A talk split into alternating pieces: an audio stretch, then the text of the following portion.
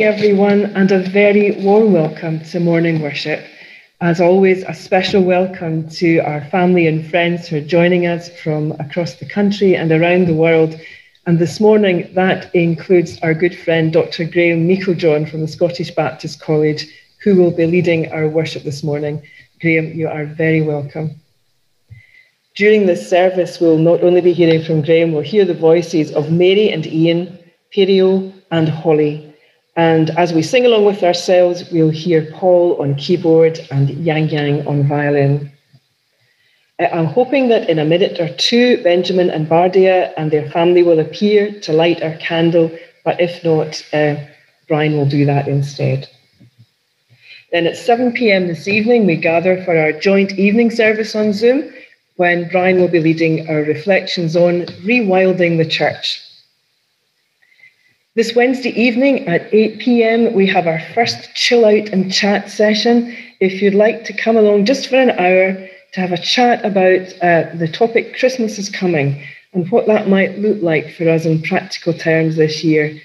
But the idea is just to share some simple ideas, maybe some recipes or some ideas how to make our homes look Christmassy. Uh, we might want to share a poem or a story about Christmas. Or if you'd just like to come along and listen or chat, that would be great. So that's 8 p.m. on Wednesday to 9 p.m. And then thank you to everyone who has replied to my email asking for some feedback on what you would value in terms of worship for Advent and Christmas this year. Um, I greatly appreciate it. It's, it's really helpful in guiding our thoughts. And if anyone was planning to do it and hasn't done it yet, you'll be fine for the next few days, up till Wednesday, I think, before we have to make hard and fast plans. Thank you too to everyone who has contributed to our Christian Aid Christmas appeal, appeal so far. We're now past the £800 mark, and I am just hugely grateful to everyone who has already gone onto our Just Giving page to do it. Again, if like many of us, you've been thinking about doing it and you've meant to do it, but you haven't done it yet, um, Katrina will keep our Just Giving page open until the 30th of November. So if you'd still like to give, it's a simple process. Just go on and do that. But please do remember to leave your name because, as is our practice here at Hillhead, this appeal is linked up to um, our sending greetings to one another. Instead of cards, we put all of the names of those who've donated into the December issue of the Church magazine, sending greetings to our friends. So you don't have to make your donation public, but please try and remember to leave your name.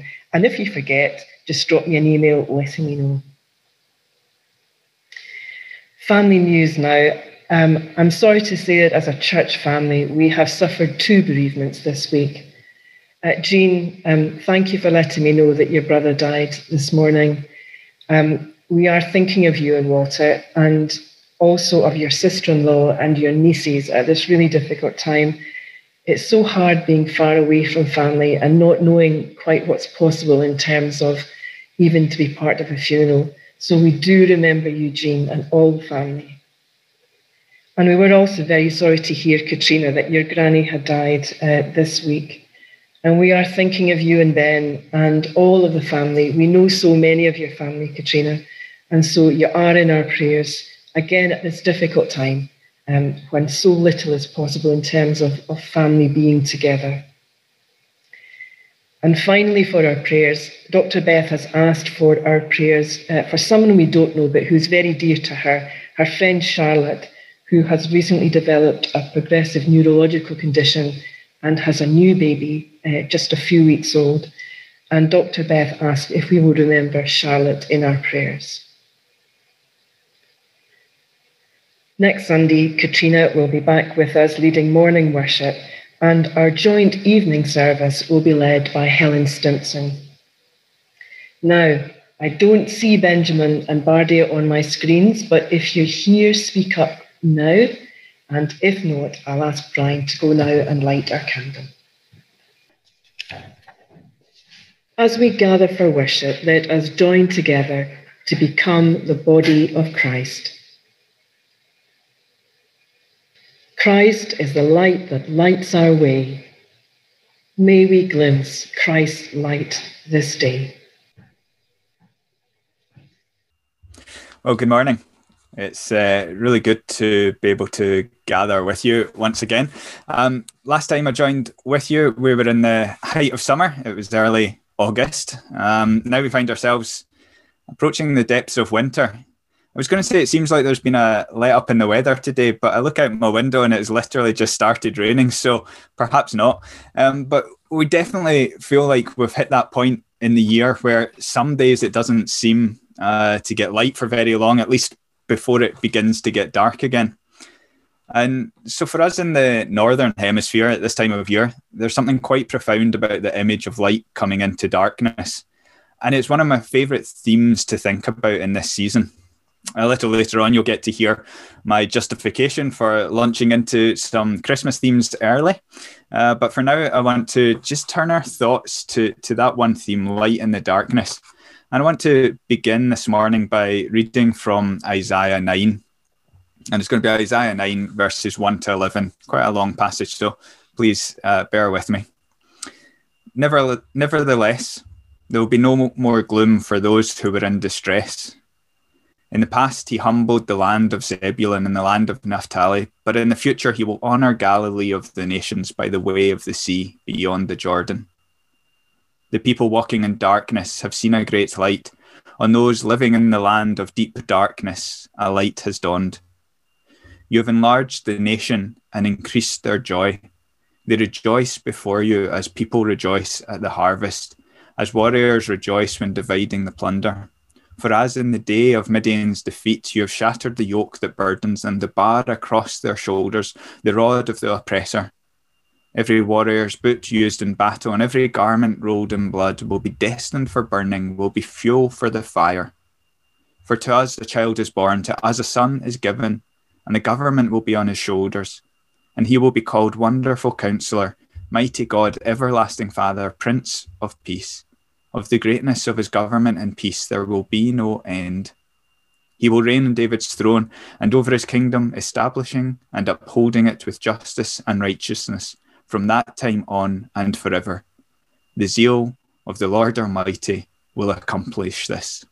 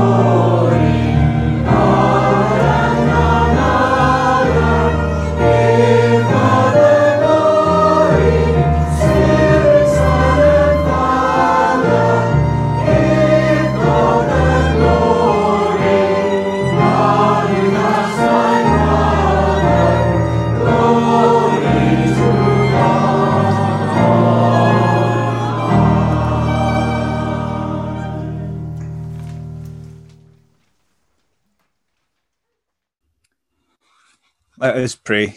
together. Lord God, we give you thanks for your Son, our Lord, who was spoken of by the prophets, announced by an angel, conceived by a virgin, and proclaimed to people of every race. We give you thanks because in his coming the day of salvation has dawned, and through him you will make all things new as he comes in power and triumph to restore the world. Today, as we meet to celebrate anew the coming of God's kingdom, we hear revealed the mystery of God's loving purpose for us, that we might share in the life and love of God. Let us then celebrate this coming with our hymns of praise that our lives may be changed with his life, that we may bear witness to his love and so bring light to all those who sit in darkness. We pray for those among whom the, whom Christ was born, the poor and the helpless, the aged and the young children, the cold, the hungry and the homeless, the victims of poverty, injustice and oppression, the sick and those who mourn, the lonely and the unloved, those in despair or in the shadow of death. We pray for them today. As we hear the message of peace on earth and goodwill among all his people, we pray for the leaders of our nations, that all may be inspired to work together for the establishment of justice, freedom, and peace the world over. And may we bear true witness to, the, to this hope in a divided world we pray for the peace and unity of Christ's body, that the whole earth may live to praise his name. Amen. Our Father, who art in heaven, hallowed be thy name. Thy kingdom come, thy will be done on earth as it is in heaven. Give us this day our daily bread, and forgive us our trespasses, as we forgive those who trespass against us Lead us not into temptation, but deliver us from evil. For thine is the kingdom, the power, and the glory, for ever and ever. Amen. Reading this morning comes from the Gospel of Matthew, chapter 2, verses 1 to 12. After Jesus was born in Bethlehem in Judea, during the time of King Herod, Magi came from east to Jerusalem and asked, Where is the one who has been born king to the Jews? We saw his star when it rose and have come to worship him. When King Herod heard this, he was disturbed, and all Jerusalem with him. When he had called together all people's chief priests and teachers of the law, he asked them where the Messiah was to be born. In Bethlehem in Judea, they replied, for this what the prophet has written. But you, Bethlehem, in the land of Judah, are by no means least among the rulers of Judah, for out of you will come a ruler who will shepherd my people Israel. Then Herod called the Magi secretly and found out from them the extent, exact time the star had appeared. He sent them to Bethlehem and said, Go and search carefully for the child. As soon as you find him, report to me so that I too may go and worship him. After they had heard the king, they went on their way, and the star they had seen when it rose went ahead of them until it stopped over the place where the child was. When they saw the star, they were overjoyed. On coming to the house, they saw the child with his mother Mary, and they bowed down and worshipped him. Then they opened their treasures and presented him with gifts of gold, frankincense, and myrrh. And having been warned in a dream not to go back to Herod, they returned to their country by another route.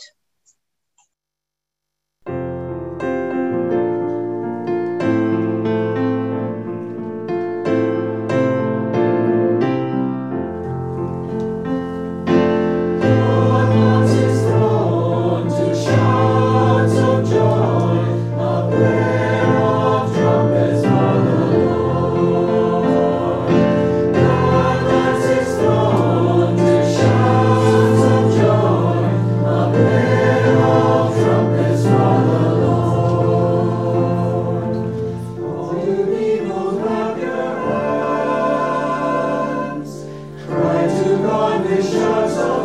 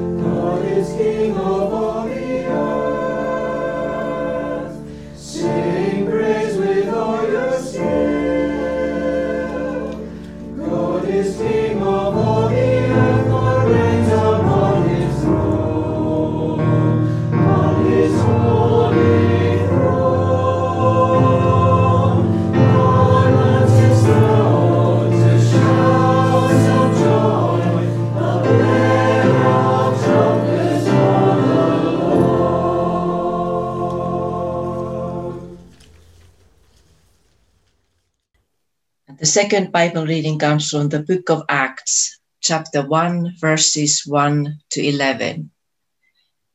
In my former book, Theophilus, I wrote about all that Jesus began to do and to teach until the day he was taken up to heaven, after giving instructions through the Holy Spirit to the apostles he had chosen.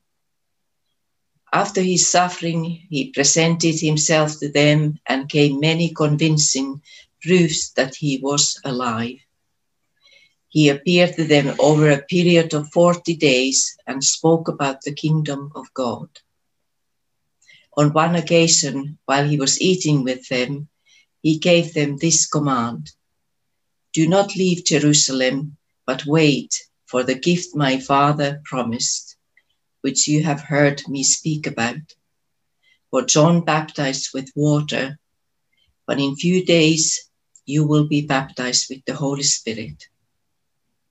Then they gathered around him and asked him, Lord, are you at this time going to restore the kingdom of Israel? He said to them, It is not for you to know the times or dates the Father has said by his own authority. But you will receive power when the Holy Spirit comes to you, and you will be my witnesses in Jerusalem, in all Judea and Samaria, and to the ends of the earth. After he said this, he was taken up before their very eyes, and a cloud hid him from their sight. They were looking intently up into the sky as he was going, when suddenly two men dressed in white stood beside them. Men of Galilee, they said, why do you stand here looking into the sky? This same Jesus who was being taken from you into heaven will come back in the same way you have seen him go into the heaven. Well, as anyone who speaks regularly in church will probably attest to, sometimes a talk comes together quickly with more ease, and other times it takes a bit longer to develop. And so, as I sat there on Thursday, I realised that this was going to be one of those times where the ideas were going to have to come together slightly later in the day. I went into my tutor group at the Scottish Baptist College that morning and on Thursdays in our group, we share praise points and prayer points, basically events that we're thankful for in the previous week and also concerns that we have going forward that we want to commit to prayer. I shared that I would appreciate prayer for leading you all this morning at Hillhead, or actually, perhaps more accurately, um, ask for prayers for all of you listening. Um, in that group, we began talking about how actually the week before Advent is a bit of an awkward Sunday to pick a topic for. Do you launch into Christmas already, or do you just do something completely different and ignore that Christmas is coming altogether? One of my colleagues uh, reminded me that in some traditions, Advent starts in mid November as it mirrors the 40 days of Lent.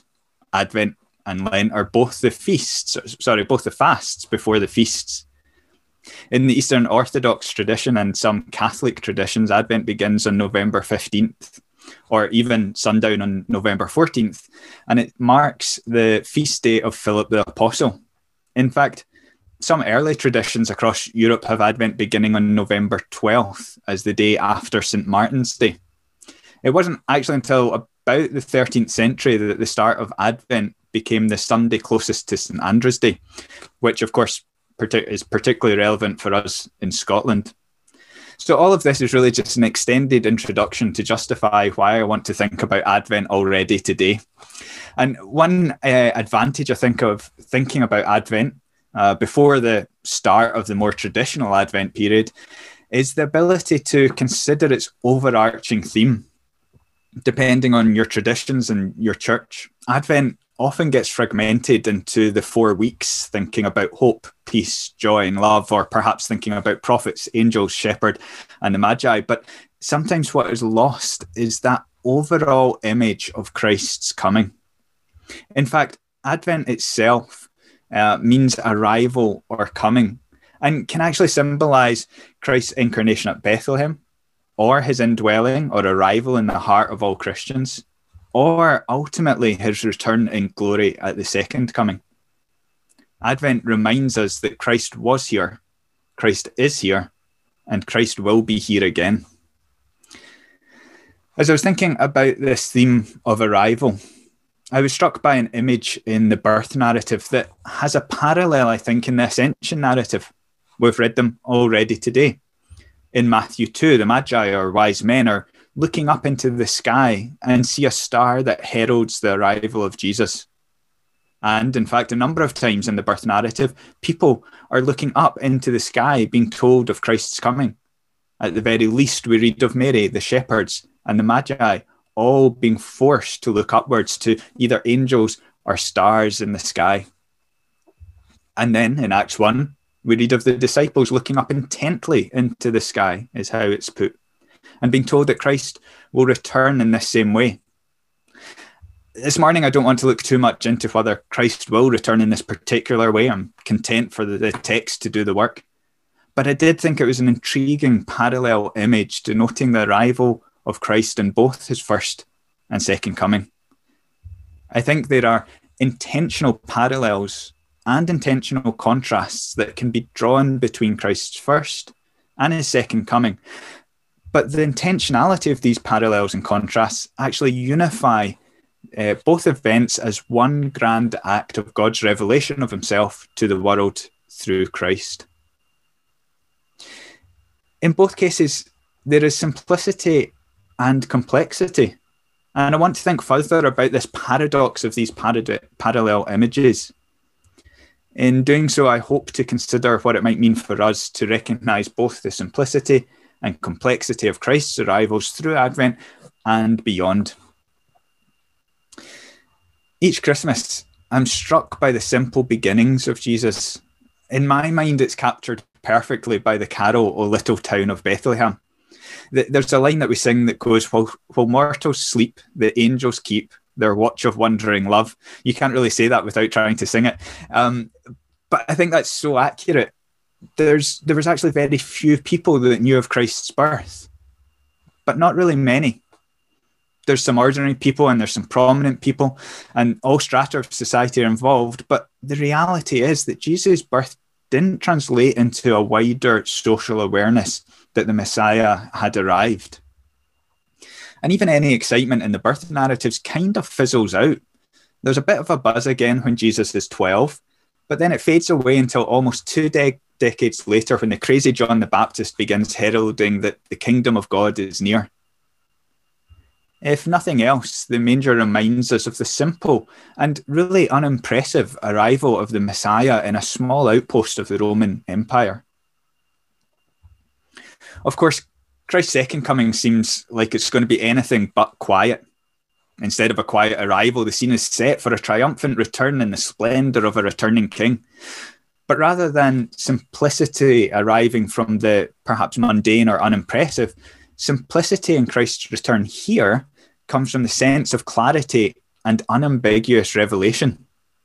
Philippians 2 tells us that every knee will bow and every tongue will confess. Revelation 1 indicates that every eye will see. And the number of times that trumpets are mentioned, I'm pretty sure that every ear is going to hear as well. There's a definite sense that Christ's second return will be clear and simple. So while there's a stark contrast in the imagery between the first and second coming, there's also a clear unity and simplicity. In the first coming, the simplicity is relatable in its earthiness and its rootedness in time and place. In the second coming, there's simplicity in the clarity and all inclusiveness. There used to be a series of adverts for Stella Artois um, that used the strapline reassuringly expensive. The adverts depicted in often humorous ways why you should pay top dollar for Stella Artois. It's actually a very clever marketing move when you think about it. In some ways, though, I want to brand the birth narratives as reassuringly simple. We're left in no doubt about the simple and plain circumstances of Christ's birth. But also, we're in no doubt about the simple clarity of his triumphant return. I was struck this week by a post on social media that said if Christians peddle fake news and conspiracy theories as if they were truth, then how do we think that people will react to us sharing the truth of the gospel? It really struck me that we ought to deeply consider the integrity of our witness. Of course, those that spread fake news or peddle conspiracy theories often think they are attending to a hidden truth, something that is veiled from the rest of the world. And yes, I believe we should question, and yes, we shouldn't just accept everything we hear, particularly if it seems to be covering oppression and injustice. But there's also an integrity in simplicity. Truth is complex, but there's also integrity in clarity. If fake news is wrapped up in many layers of unproven accusations and multiple levels of deception, it strikes me that it actually loses its integrity through a lack of clarity. And likewise, if conspiracy theories only hold water when you have some kind of special insight and ability to see through the plain evidence, then it strikes me that it loses integrity through a lack of simplicity. As Lena reminded me this week, there are forms of Gnosticism alive and well today. The simplicity of Christ's arrivals remind us that God is not wrapped up in layers of impenetrable mystery, so obscure that the human experience cannot find him, but rather in both Christ's birth and his second coming, we recognize the simplicity and clarity of God's revelation to humans. I think we would do well to remember this in the coming time of Advent. So, if we reflect on the simplicity of Christ's coming, we also have to acknowledge so that there is a complexity in both the birth narratives and his second coming. Despite the clarity I've just indicated in Christ's return, we are also given a sense of mystery. Repeatedly, we're told in the New Testament that the time and circumstances of Christ's return are not to be known. We're not told much about what the resurrection of the dead looks like or how the final reconciliation will take place. Any ideas, I think, are necessarily speculative because they are not yet to take place. And so the, the territory comes with a certain complexity. I think here, once again, we must be careful of how we witness to these ideas, not getting caught up in promoting systems that determine the end of the world or bogged down by reading the signs predicting that the end is nigh. Perhaps these are more extreme examples of errors that can come from ignoring the complexity of Christ's return. But we should also be careful that we don't just sit and wait for the end as if it is clear cut and ambiguous and just a timeline of events to be fulfilled. We're actually invited to get involved in the complex work of the kingdom in the present we're called to seek the peace of the city here and now. We're called to seek justice in places of injustice, and we're called to be bearers of hope in an often hopeless world. The lack of exactitude shouldn't lead us to prevarication or inaction, but rather the complexity should encourage us to faithful witness in the present. There is also complexity in the birth narratives, and it functions, I think, on at least two levels. First, there is complexity in the socio historical narrative, and the story of the Magi exemplifies this well. Herod clearly feels threatened by the arrival of a new king, most probably because of the fragility of his own position as a puppet king of the Roman Empire. He provides a contrast between the worldly appointed king of the Jews and Christ as the true king of the Jews the resulting threats to Christ and Herod's ongoing exploitation of the people of Jerusalem brings back a provocative image of Egypt's Pharaoh and the exodus of the Israelites and reminds us of Christ's liberating role. And yet, Christ doesn't come simply to remove the occupying forces or upend the corrupt political and re- religious systems, but to usher in an altogether new way of life. The Magi somewhat unwittingly cause all Jerusalem to be disturbed. Here, all Jerusalem represents the ruling classes, the political elite, and the seat of religious power. And this narrative again reminds us that Christ comes to disturb how we think about power. Underneath the simplicity of the birth narrative lies a rich and complex socio political critique of the way the world is structured. And what and what Christ did then, Christ can do now. We shouldn't lose sight of the challenging and revolutionary nature of the birth narrative. Furthermore, I think there is significant complexity in the incarnation regarding Christ as fully human and fully divine. You'll probably be relieved that I don't intend to go into all the debates and discussions around what this means, but simply to say that the complexity of Christ's natures should leave us in a state of awe and wonder. As John's Gospel narrates most clearly, Christ's birth is God moving into the neighbourhood, Emmanuel, God with us. God, who made the whole world and exists from eternity to eternity, is found in the baby born of Mary in time and space at Bethlehem, lying in a manger. And I think here the simplicity and complexity converge. We shouldn't let the simplicity of the birth narrative exclude the complexity of the incarnation that is God on earth. And yet, we shouldn't let the complexity of the incarnation make us lose sight of the simplicity of God with us. We enter into the season of Advent remembering Christ's birth with all the joy and hope of a newborn baby that reminds us that God is with us. But we do so alongside the awe and wonder of the revelation of God on earth. And it is the same when we look ahead to Christ's second coming. We remind ourselves of the joy and hope of the promised fulfillment of all creation alongside the awe and wonder of God's glory being revealed in all its fullness. Like many other things this year, Advent 2020 is going to be much different. But our hope in Christ transcends the limitations of any lockdown. And so we continue to celebrate safely and responsibly until we can meet together again. May I take this opportunity to wish you a very happy Advent season and hope that you can see the joy in the simplicity of Christ's arrivals and wonder at the complexities of his coming. In all our Advent reflections, I hope that you find yourself drawn ever more closely to the person of Jesus Christ. Thank you.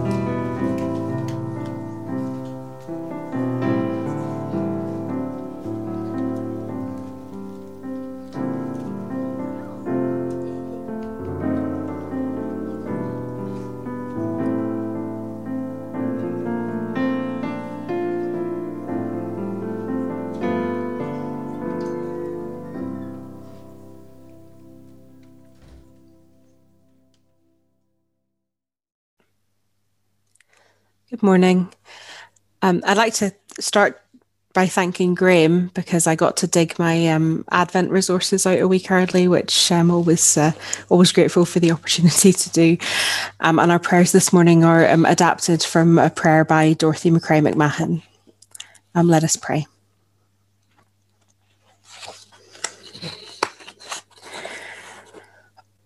O God of hope and bearer of peace, we remember before you today those who most long for love to be born among them, those near to us and those far away. In our own church, we pray for Jean and family after the death of her brother, and Katrina and her family after the death of her granny. We pray that you would comfort them. In our prayer diary, we pray for our pastoral care team, working hard to continue to support people during lockdown. And the coffee club, meeting to support each other in new ways. We pray for Paul P. and Mary P., for Jenny, for Leslie and Alistair, for Grace and Will, for Nancy, for Lizzie and Petrie, for Jean R., for Sylvia and Norman, for Ian and Elizabeth, for Ailey, John, Owen, and Ethan, for Joan R., for Nuala, Jonathan, Idris, and Casper.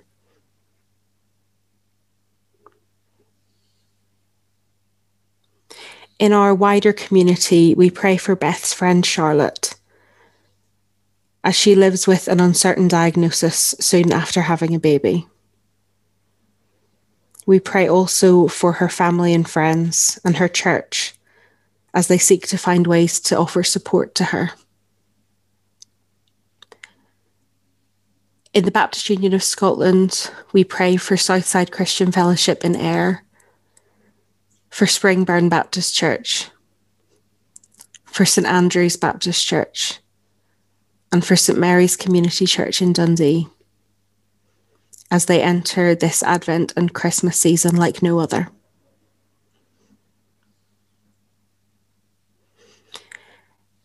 This week, BMS invite us to pray for their work in Thailand, Guinea, and Nepal, and for the nations of Afghanistan and Tunisia. O God and bearer of peace, we remember before you today those who most long for love to be born among them, those near to us, and those far away. Do not leave us comfort, comfortless, O God. Send to us the signs that the waiting will not be forever. Point us to the shoots of new life, the fragile signs of our survival the small trickles of things to come. Send to us the signs that the waiting will not be forever. Transform the fires of our burning into gathered care for all who grieve and suffer loss. Tiny candles lit beside the manger which carries your life Send to us signs that the waiting will not be forever. Come into our world, Jesus Christ. Come and lead us on into the ways of peace and grace. Come and be the summer of the earth, which brings fruitfulness and the miracle of new life. Send to us signs that the waiting will not be forever. For it is in Jesus' name we pray. Amen.